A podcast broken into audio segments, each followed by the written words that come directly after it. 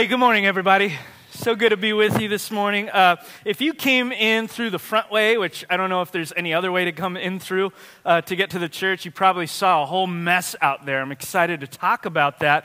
Uh, uh don't know if you got a, a, few seconds to check it out on your way in, but today is uh, for all intents and purposes, Global Vision Sunday is what we're calling it today. Uh, normally, if you're, if you're here visiting uh, or this is your first time, we generally go through books of the Bible together. We love studying the Bible on Sunday mornings as an act of worship, going through whole books of the Bible. Uh, we are right in the middle of First Peter, a series called A, a Change in Allegiance. Um, but we are taking a break from our regularly scheduled series to drill down on a particular topic. So far, we've been going through uh, 1 Peter, which is largely a book about Christians being exiles. And Peter's message to Christian exiles is one of two things, or two things really. You are called as citizens of God's kingdom, so you don't belong here, and yet you are sent here with an intent and a purpose. And so this is, this is kind of the Christian life. Our life here in Santa Barbara is one that's on mission. We don't belong here, but we're here for an intent and a purpose. We're here to be set apart, and yet we're here to be, we're, we're here uh, as people who are sent, but set apart. And so I wanted to take a, a, a break from that scheduled series, which is largely about the mission of the church, to drill down more deeply about what mission looks like specifically for Reality Santa Barbara. So today is Global Vision Sunday. It's a little different than what we normally do. Um, but this, if you are a part of this church, I'm really glad you're here because what we're going to be talking about for the next 40, 50 minutes, 60, 70, however the Spirit leads, uh, will be basically what the plan is for our church for the next 10 to 20 years. This is big picture stuff. And so, if, if you call this your church, this is the, a great time for you to be here. Uh, for those of you that are visiting, love that you're here. Sorry that it's a little different. Um, but my hope for you is that you will get a picture and a glimpse of God's heart for the world and for the lost. And maybe in that, you'll also see what God has charged his church to do. You'll leave with a, a, an understanding of God's heart uh, and what the church is supposed to do about that. But uh, without further ado, I'm going to read from the, uh, Matthew chapter 24, verse 14. That's our text today. Matthew 24, 14. You can turn in your Bibles with me to that verse. Um, many of you come in with uh, your mobile devices. Your Bibles are on that. If you're wondering, I read out of the ESV every week. So uh, if you need to know what translation I'm reading from, you can open up the ESV app. And we are in Matthew 24, verse 14.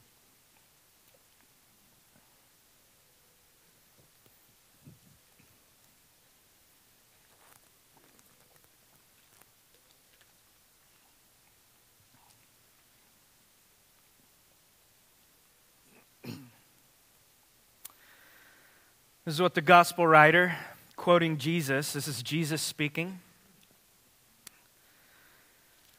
He says this And this gospel of the kingdom will be proclaimed throughout the whole world as a testimony to all nations. And then the end will come.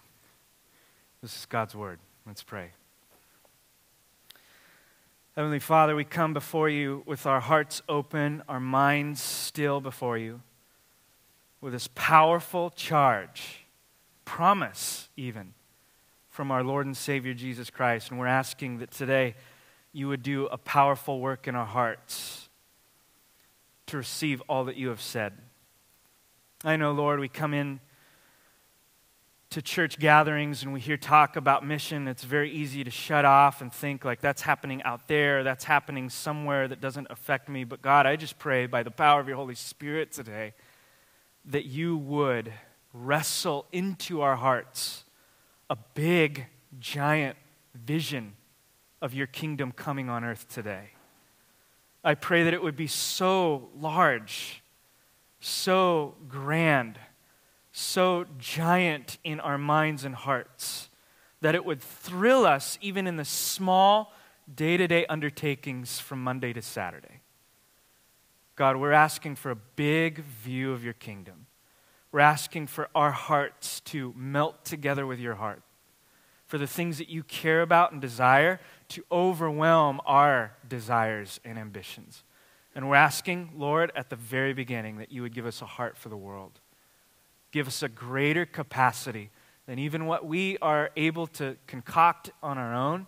Stretch the faith, stretch the desires, stretch the burden, stretch the, uh, uh, the love in our hearts. Beyond what we're able to pour out, we ask that the love of the Father would be poured abroad into our hearts by the Holy Spirit. And we ask for greater things. We ask that it would start in each of our lives, it would spill out into our communities, into the city of Santa Barbara, and outside of the city into the world. We pray that we would know for the remaining years, Lord, that you would have us on earth, that our lives are not wasted, that they are perfectly aligned with the kingdom of the living God. Thank you that the kingdom is yours, Christ, the power, the glory, and the honor. It is just our happy joy as your willing subjects and worshipers to look at you and say, Yes, God, do it all. Use us too. we pray this in Jesus' name. Amen. This gospel of the kingdom will be preached in the whole world as a testimony to all nations, and then the end will come. Short verse, packs a punch. There's three things happening here that I just want to juggle around in our minds and kind of explore as we move forward. That uh, one of them is the gospel of the kingdom.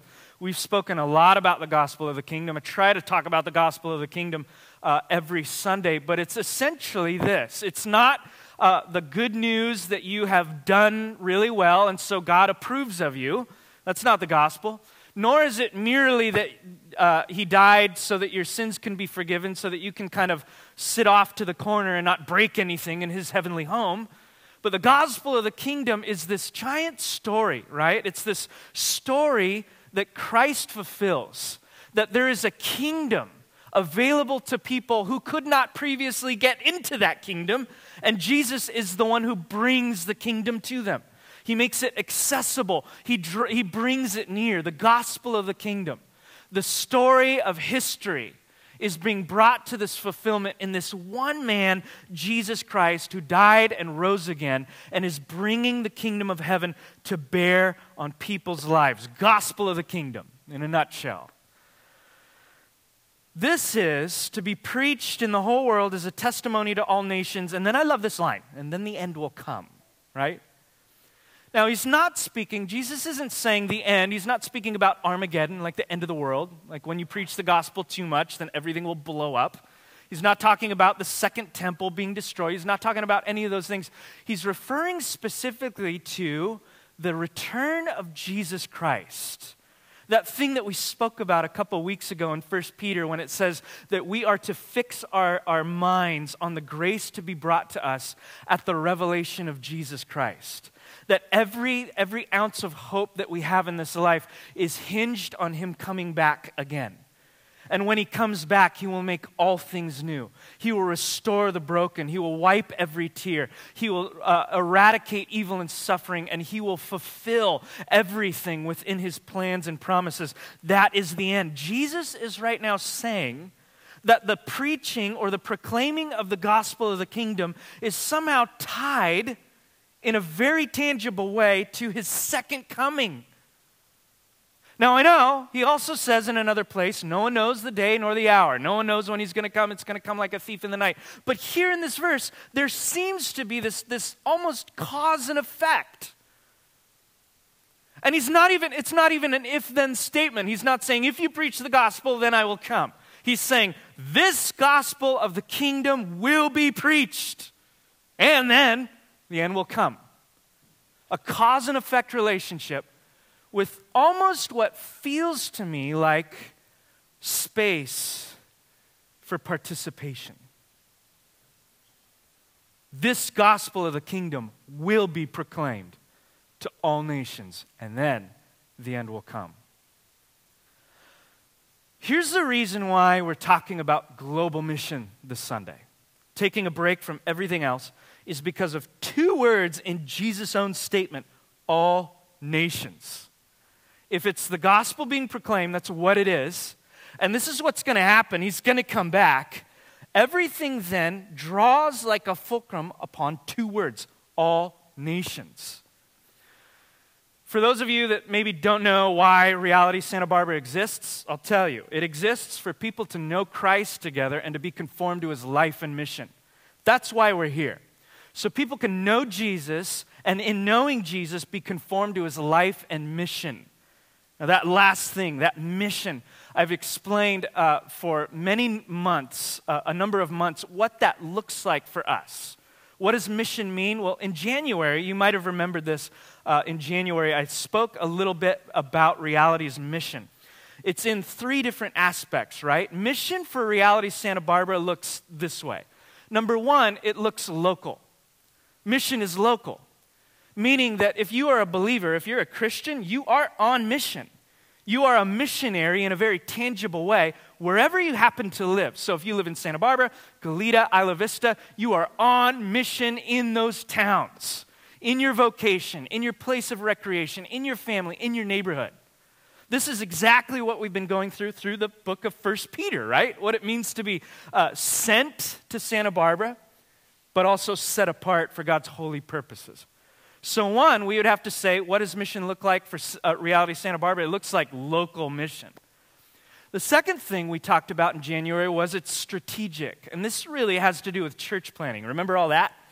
We started in the fall with Tim Chaddick preaching uh, uh, here in Santa Barbara, and we uh, locked our hearts onto uh, several church plants coming up. Tim planting uh, reality in London, and then Riz did a sermon. We fastened our hearts to him and his family as he was plant, uh, is beginning to plant a church in uh, Honolulu, Reality Honolulu. We love church planting. That is strategic mission. We want to we want to be on mission here locally, but we also want to go into cities and plant churches.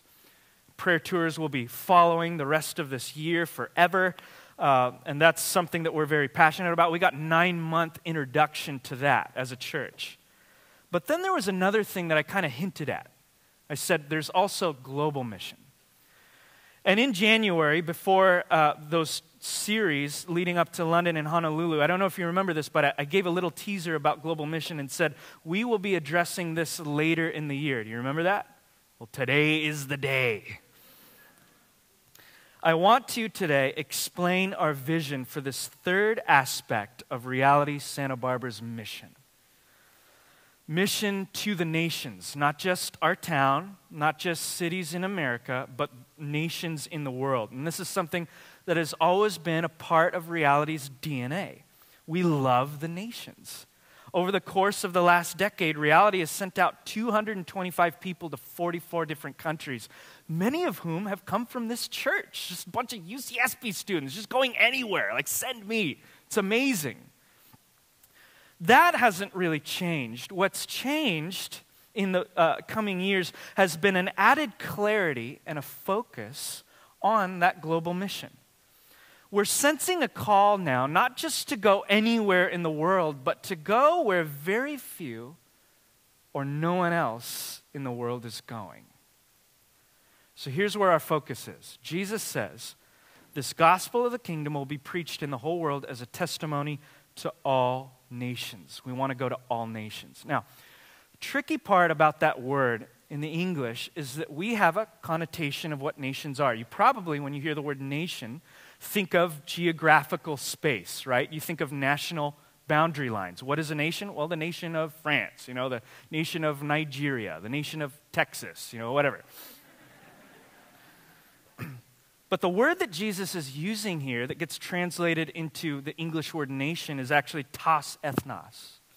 Tas ethnos refers not to a geographical boundary line, it refers to a body of people united by things like kinship, culture, common traditions, and language.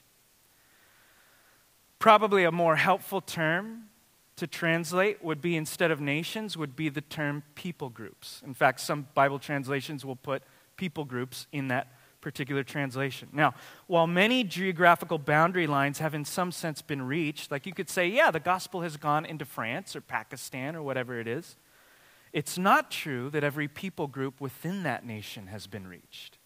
These are what you might call unreached people groups or UPGs what are unreached people groups? Well, I want to start by clarifying what I'm not talking about. This is, what I, this is not what I mean when I say unreached people groups. An unreached people group, I'm, I'm not talking, first of all, about anyone that you know who hasn't heard the gospel, right? So, like your neighbor hasn't heard the gospel. Perhaps you have a neighbor across the street who has rejected God. Maybe you've never talked to them. Maybe they've never even heard the gospel. But the difference between them and an unreached people group is your neighbor has access to the gospel. Your neighbor, even if they've rejected God, can still go down the street, like here on uh, Anapamu Street, and go to a number of different churches that are available to them. They could go to the Baptist church on Figueroa and Anapamu right there. They can come to Reality Santa Barbara. They can go to the church that's meeting over at the junior high. Or if they don't want to go to a church, they can, uh, they can knock on your door. If you're a First Peter Christian that's living faithful and they know that you're a believer, they can talk to you. Or they can pick up a Bible that has been translated into their language. Access. So they're not unreached in that sense.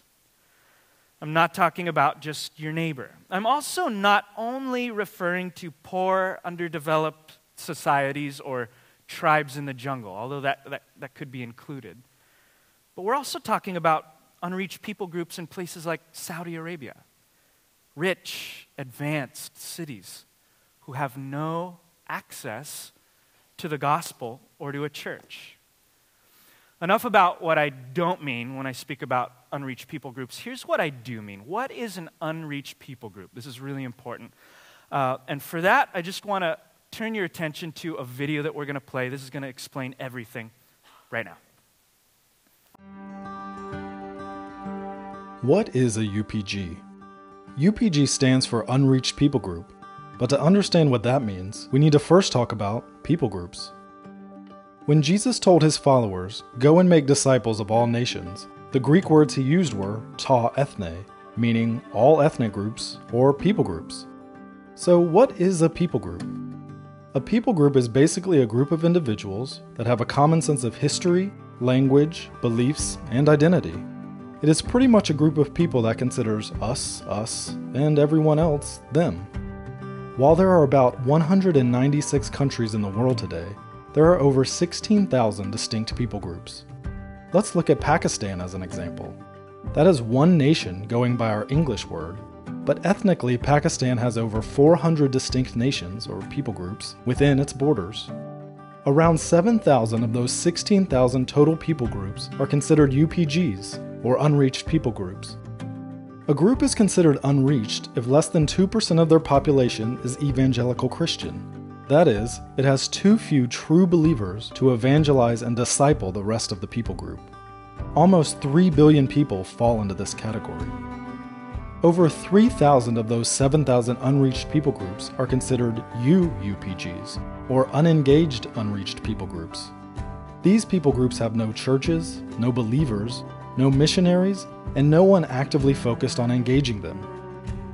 95% of all unreached people groups are located in the part of the world between 10 degrees latitude and 40 degrees latitude, stretching from North Africa to Southeast Asia. We call this the 1040 window. It's in the 1040 window that most of the major non Christian religions hold sway. Collectively, they are known as the Thumb people tribal, Hindu, unreligious, including many Chinese, Muslim, and Buddhist Jesus said that the gospel of the kingdom would be preached as a testimony to ta ethne, all people groups, and then the end would come. Less than 3% of our total cross cultural missionary force is working with unreached people groups. We must go to the unreached.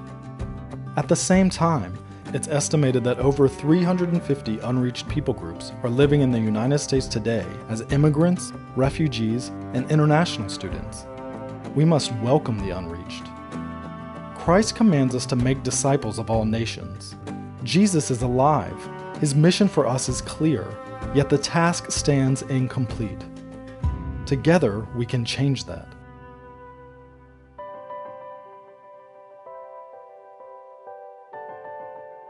Does that make sense? An unreached people group is an ethnic people group without a local indigenous church effectively able to make disciples of their own people. Often it means that the Christian presence in that people group is less than 2%, not enough. Uh, you might have, I think, I hope you got a flyer on your way in here. Uh, if you didn't, there's some out there. Uh, but on the, on the back are some of these definitions. I want you to take that home, put it on your refrigerator, look at it. 7,000 of these unreached people groups in the world today, or UPGs. 3,000 of them are actually unengaged people groups. The population of unreached people in the world is, um, uh, amounts to 3 billion people who don't have access to the gospel, and 95% of all of those people live within a sliver of the world, which you saw called the 1040 window. Are you starting to see where our focus is going?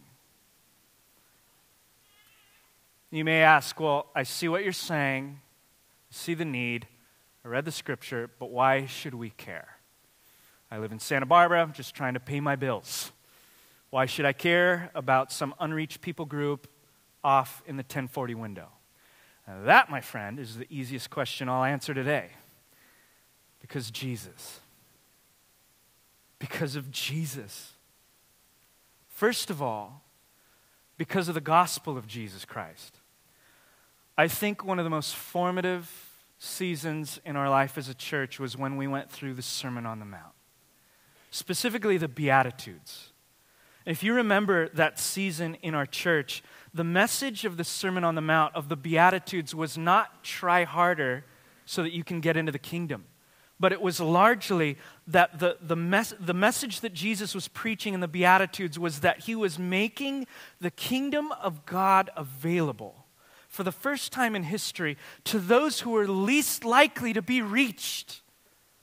That for the first time in history, Christ was bringing the kingdom to bear on those who are least likely to be noticed, least likely to be valued, least likely to be loved, least likely to be seen. And at the beginning of that series, I don't know if you remember this, but I charged you to do something because we were looking at it. We saw that some of the things that Jesus was saying were going to be hard. And I remember this. I don't know if you remember, but I said, I want us just to take Jesus' words seriously. Let's endeavor everything that he says. Let's just take it seriously and actually do it and see what happens to our lives. And you remember that? We're still doing that today. Not only is it the gospel that we see in the Sermon on the Mount, that the kingdom of God is being made available to those who are unreached, but he actually gives us specific commands. The, the famous Great Commission. Jesus came to them and said, All authority in heaven and on earth has been given to me. Therefore, go and make disciples of ta ethne, all nations, all people groups, baptizing them in the name of the Father and of the Son and of the Holy Spirit, teaching them to obey everything I have commanded you, and surely I am with you always, even to the very ed- end of the age. He actually tells us to do this. But it's not just the gospel. It's not just specific commands where he tells us to go reach the nations. It's also the end goal and the vision of all things that we get a glimpse of because of the Apostle John. Look at what John sees in Revelation chapter 7, verse 9 through 10. It says, After this I looked, and there before me was a great multitude that no one could count, from every nation, every tribe, every people, and every language, standing before the throne and before the Lamb. They were wearing white robes and were holding palm branches in their hands. And they cried out in a loud voice, saying, Salvation belongs to our God who sits on the throne and to the Lamb. John sees the fulfillment of Christ's promise. And who could forget those famous verse in the Bible?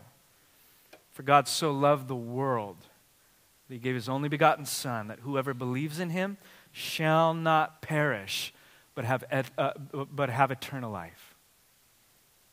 Why should we care about the unreached? Because Christ cares about the unreached. Now, we've always cared as a church. We have mission in our DNA and in our blood. We just find ourselves caring differently now. I'd, I'd, say with a more focused clarity than before. And largely because of this other verse that Jesus speaks about. This gospel of the kingdom will be preached in the whole world as a testimony to ta ethne, all nations, all people groups. and then the end will come. So it's, it's not merely that we have a need, although we do. 7,000 unreached people groups in the world today, amounting to 3 billion people that don't know Christ. There's a need. It's not just that we have a command by Jesus, although we do, go into all the world and preach the gospel to all people groups. It's also that He has given us a tangible opportunity. It's not just a need or a command, but a tangible opportunity by our Lord Himself who guarantees the results. You see what He's saying here? He's given us a task to finish, a task with clear, measurable goals and a promise to bless it and to be in it Himself. Lo, I am with you, and behold, always to the end of the age. So, the question we should be asking ourselves is how are we doing with that task? For that, I want to show you one more video. Screen.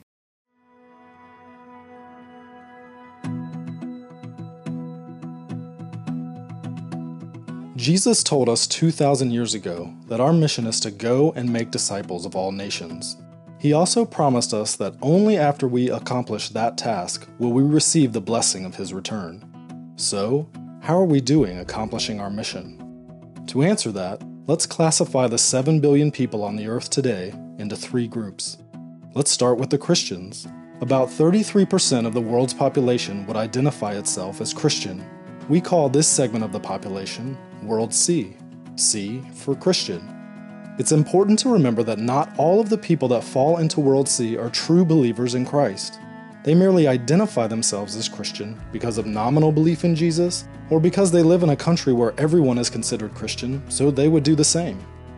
Next, there's the 38% of the world that has access to the gospel but has chosen not to follow Jesus. They have Bibles in their language, churches nearby, friends or coworkers who are potentially Christians, or access to other Christian resources in their language.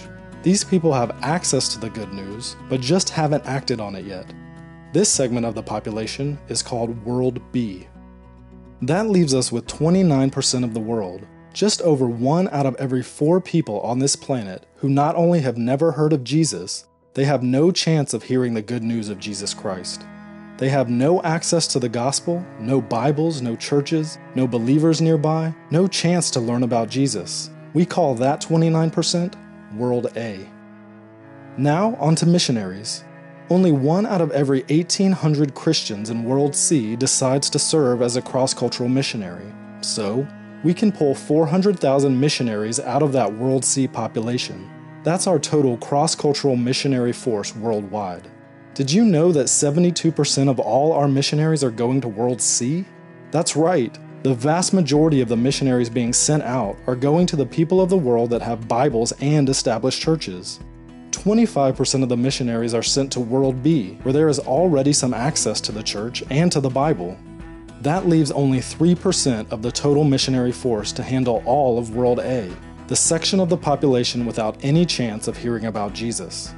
29% of the world has no way to hear the gospel, but we're sending only a tiny portion of our Christian workers to them.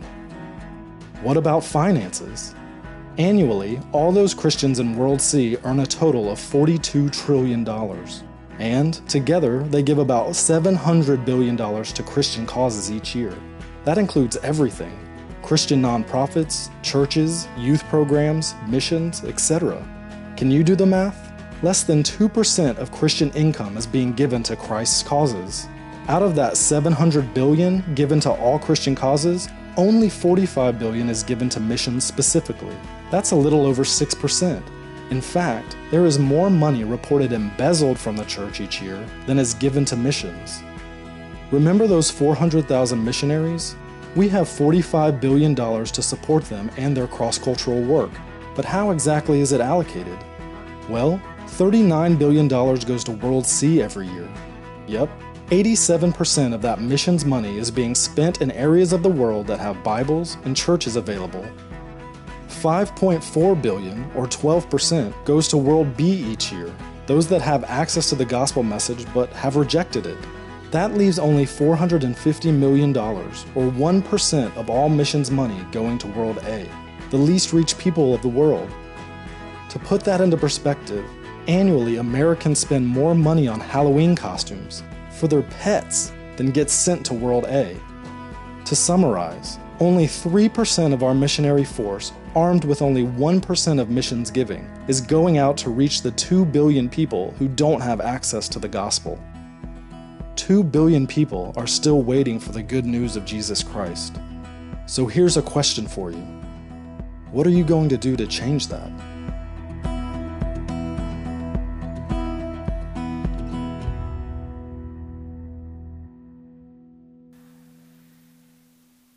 Mercy on us, Lord.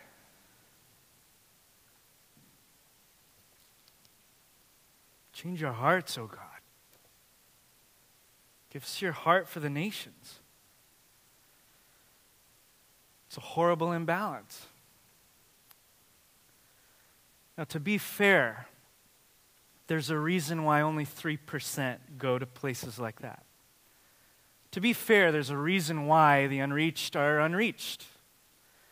It's because it's hard, it's dangerous, it's costly, it's time consuming, it's a long term commitment. But I believe that God would stir in our hearts a greater capacity to believe and to hope in what He's able to do in the world through us. I believe that He would do something in our church in our hearts and in our minds that would say, I believe that you can do, I, can, I believe you could do more, exceedingly abundantly beyond anything that we ask or think, even though it's hard. I feel as though God is stirring something already in us as a church that would be similar to what the Apostle Paul would say in Romans chapter 15, verse 20, where he said, and uh, uh, uh, just sense the way, sensing the way that he felt he said, It has always been my ambition to preach the gospel where Christ was not known, so that I would not be building on someone else's foundation. Now, we've always cared about the nations.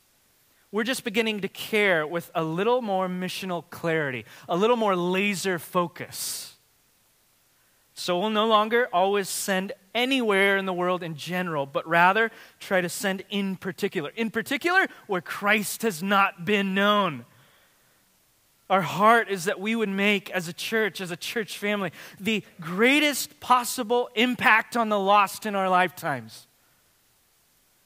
And so, to do that, we want to participate in correcting the imbalance with only 3% of the world's Christian missionary force going to unreached people groups. That means 97% going to already reached areas. And with only 1% of all Christian giving going to uh, reached, uh, uh, unreached people groups, this is simply a wrong imbalance. And if people aren't being reached, it's not because Christ's heart isn't into it. Jesus himself said, The harvest is plentiful you can almost, you can almost hear Jesus on the edge of his seat saying, it's, it's just waiting, like the fruit is waiting to tear off the tree. What's the problem? The laborers are few. Therefore, pray earnestly to the Lord of the harvest to send out laborers into his harvest.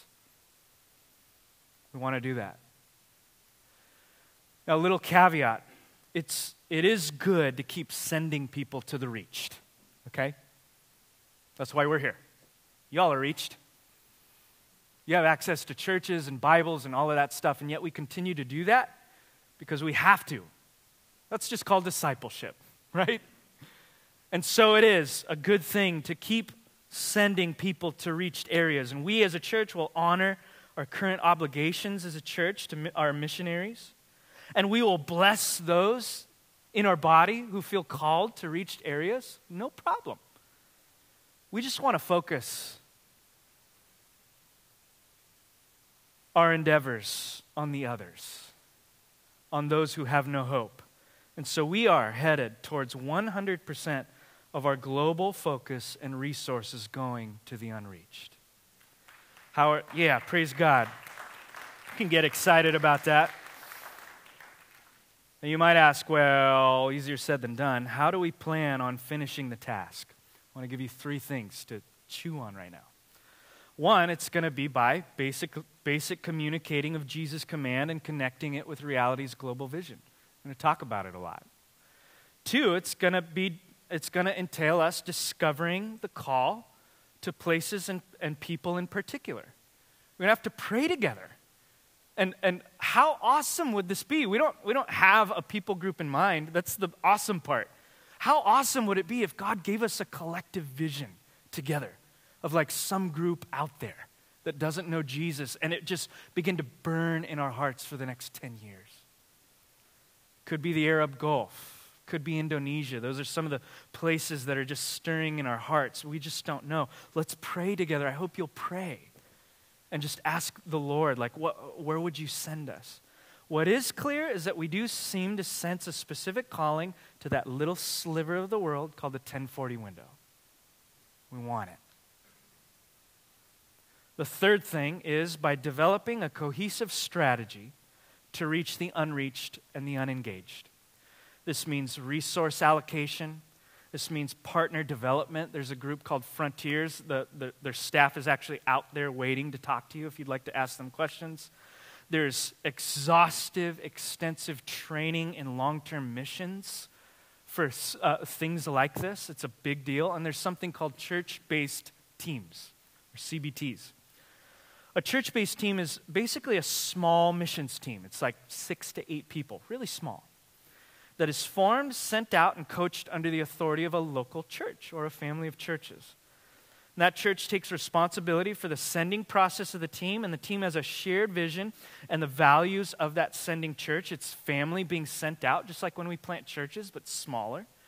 And the model resembles what you might see in Acts chapter 13. That's how we're going to do it. As you can see, this isn't just us sending random individuals, you know, to the 1040 window on spring break for two weeks. This is deeply involved, deeply committed, long term. Which brings us to this what does it really mean to reach an unreached people group? How would you know if that actually happened? And it's important to clarify that we, we don't speak of the task in terms of reaching every person, okay? We're not talking about reaching everybody in a particular uh, uh, city or a people group. Rather, we speak of a church for every people. We love planting churches. Put it into uh, the words of um, the Gandalf of church planting, Timothy Keller, he once said, and we, reality, agree with this the vigorous, continual planting of new congregations is the single most crucial strategy for the numerical growth of the body of Christ in any city and for the continual corporate renewal and revival of the existing churches in that city. So, the essential missionary task for us is to establish what we might call viable indigenous church planting movements that carry the potential to renew whole extended families and transform whole societies. I kind of threw a load of, of, of, verbiage at you. Let me explain all of what I just said because it's really important. Viable indigenous church planting movements. What is that? Viable means it can grow on its own, right? Indigenous means it's comprised of locals. And a movement means that it reproduces. So it is something that is comprised of locals that can grow on its own and rapidly reproduces. That's what we want. Only through these can whole people groups be evangelized. And so there's, there's this crazy dynamic where we're involved in this.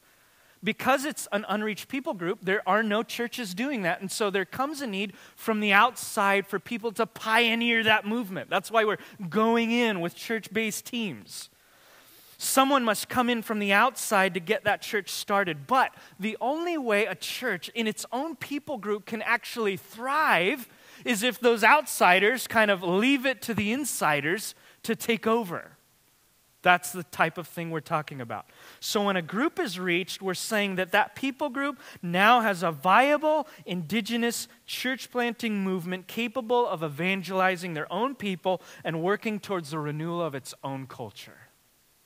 That's our hope and our dream.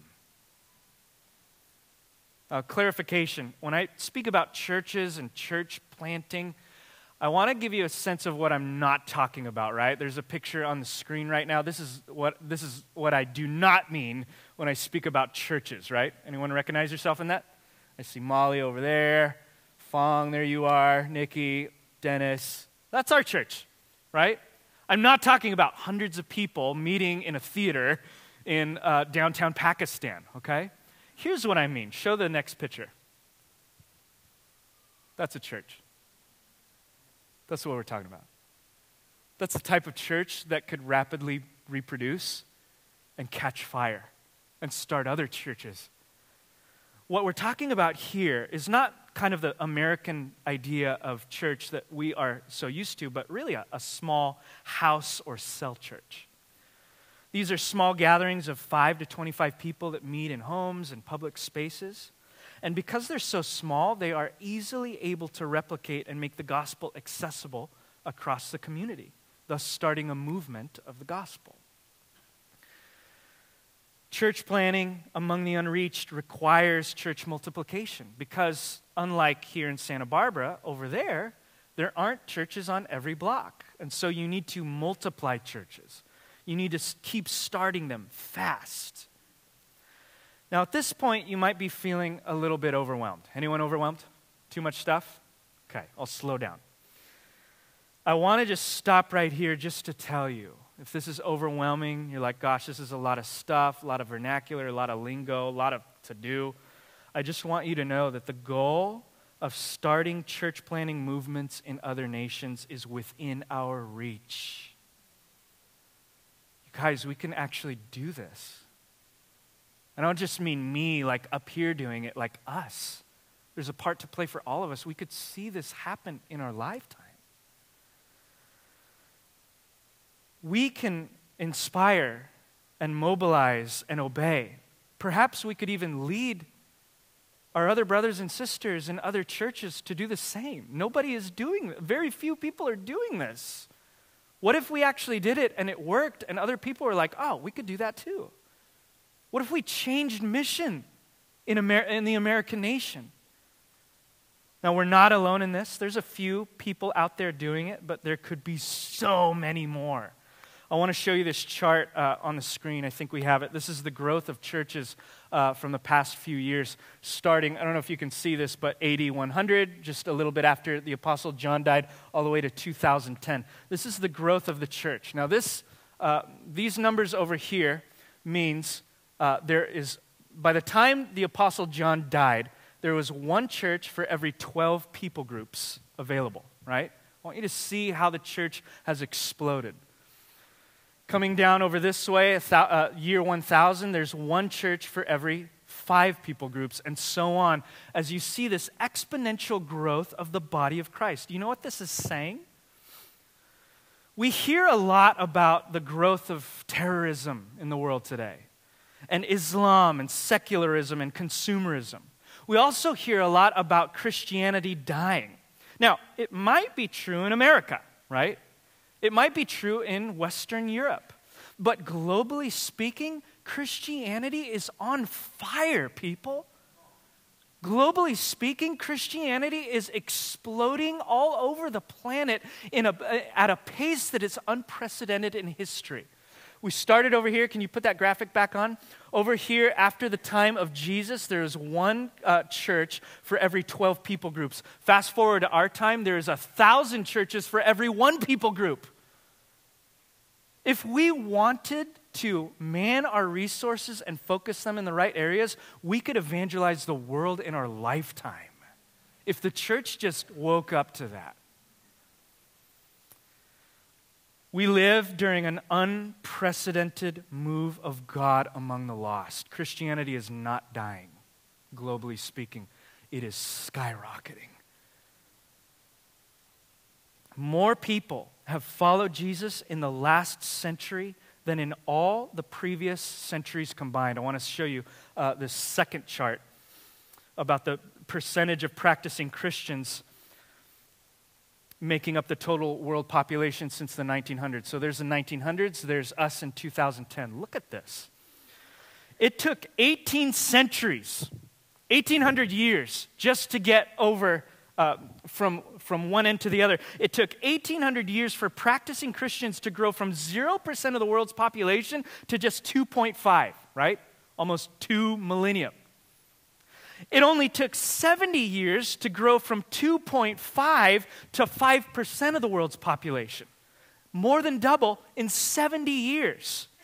And it only took 40 years to get from 5% to 12% by the year 2010. More than double. Do you see what I'm trying to tell you right now? In just the last 40 years, the population of Christians in the world today has skyrocketed at an unpre- uh, unprecedented exponential rate of growth. Christianity is exploding. Why would it ever do that? I don't know, something about what Jesus said about the light shining in the darkness and the darkness not able to overcome it.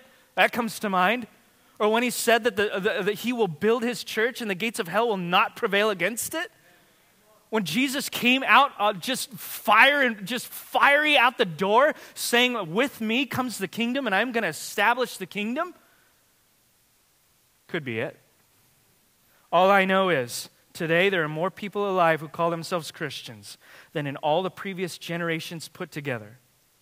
And that in AD 100, shortly after the time of Jesus, there was one Christian for every 360 people in the world. Today, 2016, there is one Christian for every seven people.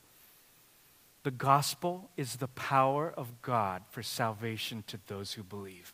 It's actually powerful. With an unprecedented move of God among the lost in our day, this is a good day to be alive comes an unprecedented opportunity for the church today. God is doing something extraordinary before us, where we see Revelation 7 actually happening before our eyes. We see the fruit on the tree, and we're being beckoned to just grab it off.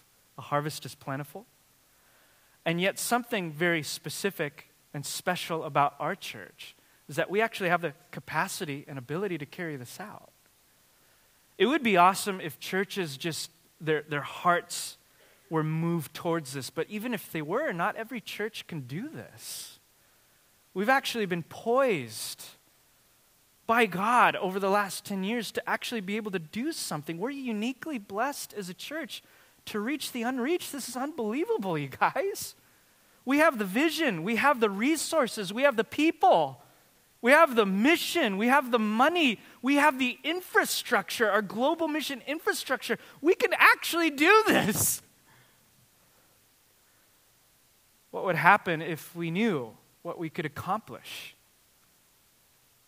Jesus says it's not just a need, it's not just a command, it's a tangible, realistic opportunity, and I'm laying it in your lap as a steward of my kingdom. Brothers and sisters, I'm just here today to say, I want to be a part of it. A whole people group? What if this little beach town church, little blip on the screen, little blip on the map, was able to reach an entire nation group in 20 years? Or two? What if the, the names that I, I'm praying for with my daughter Abby, by the time she's a teenager, I'm able to say, hey, you remember that? Reached. What if you met a people group in heaven surrounding the throne of, a throne of God, the people you've never seen but you've always prayed for for decades?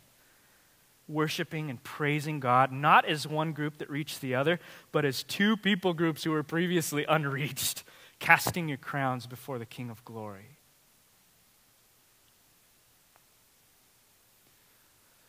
Part of my passion in this has been because looking back, just on a personal note, I just don't want to waste any more of my life. From the time I was 17 until I was 27, those years, when I look back, I have largely wasted. I have nothing to account for them. I lived all of those years. They're supposed to be the best years of your life. That's what we were told. I wasted them on myself. I have nothing to account for those years.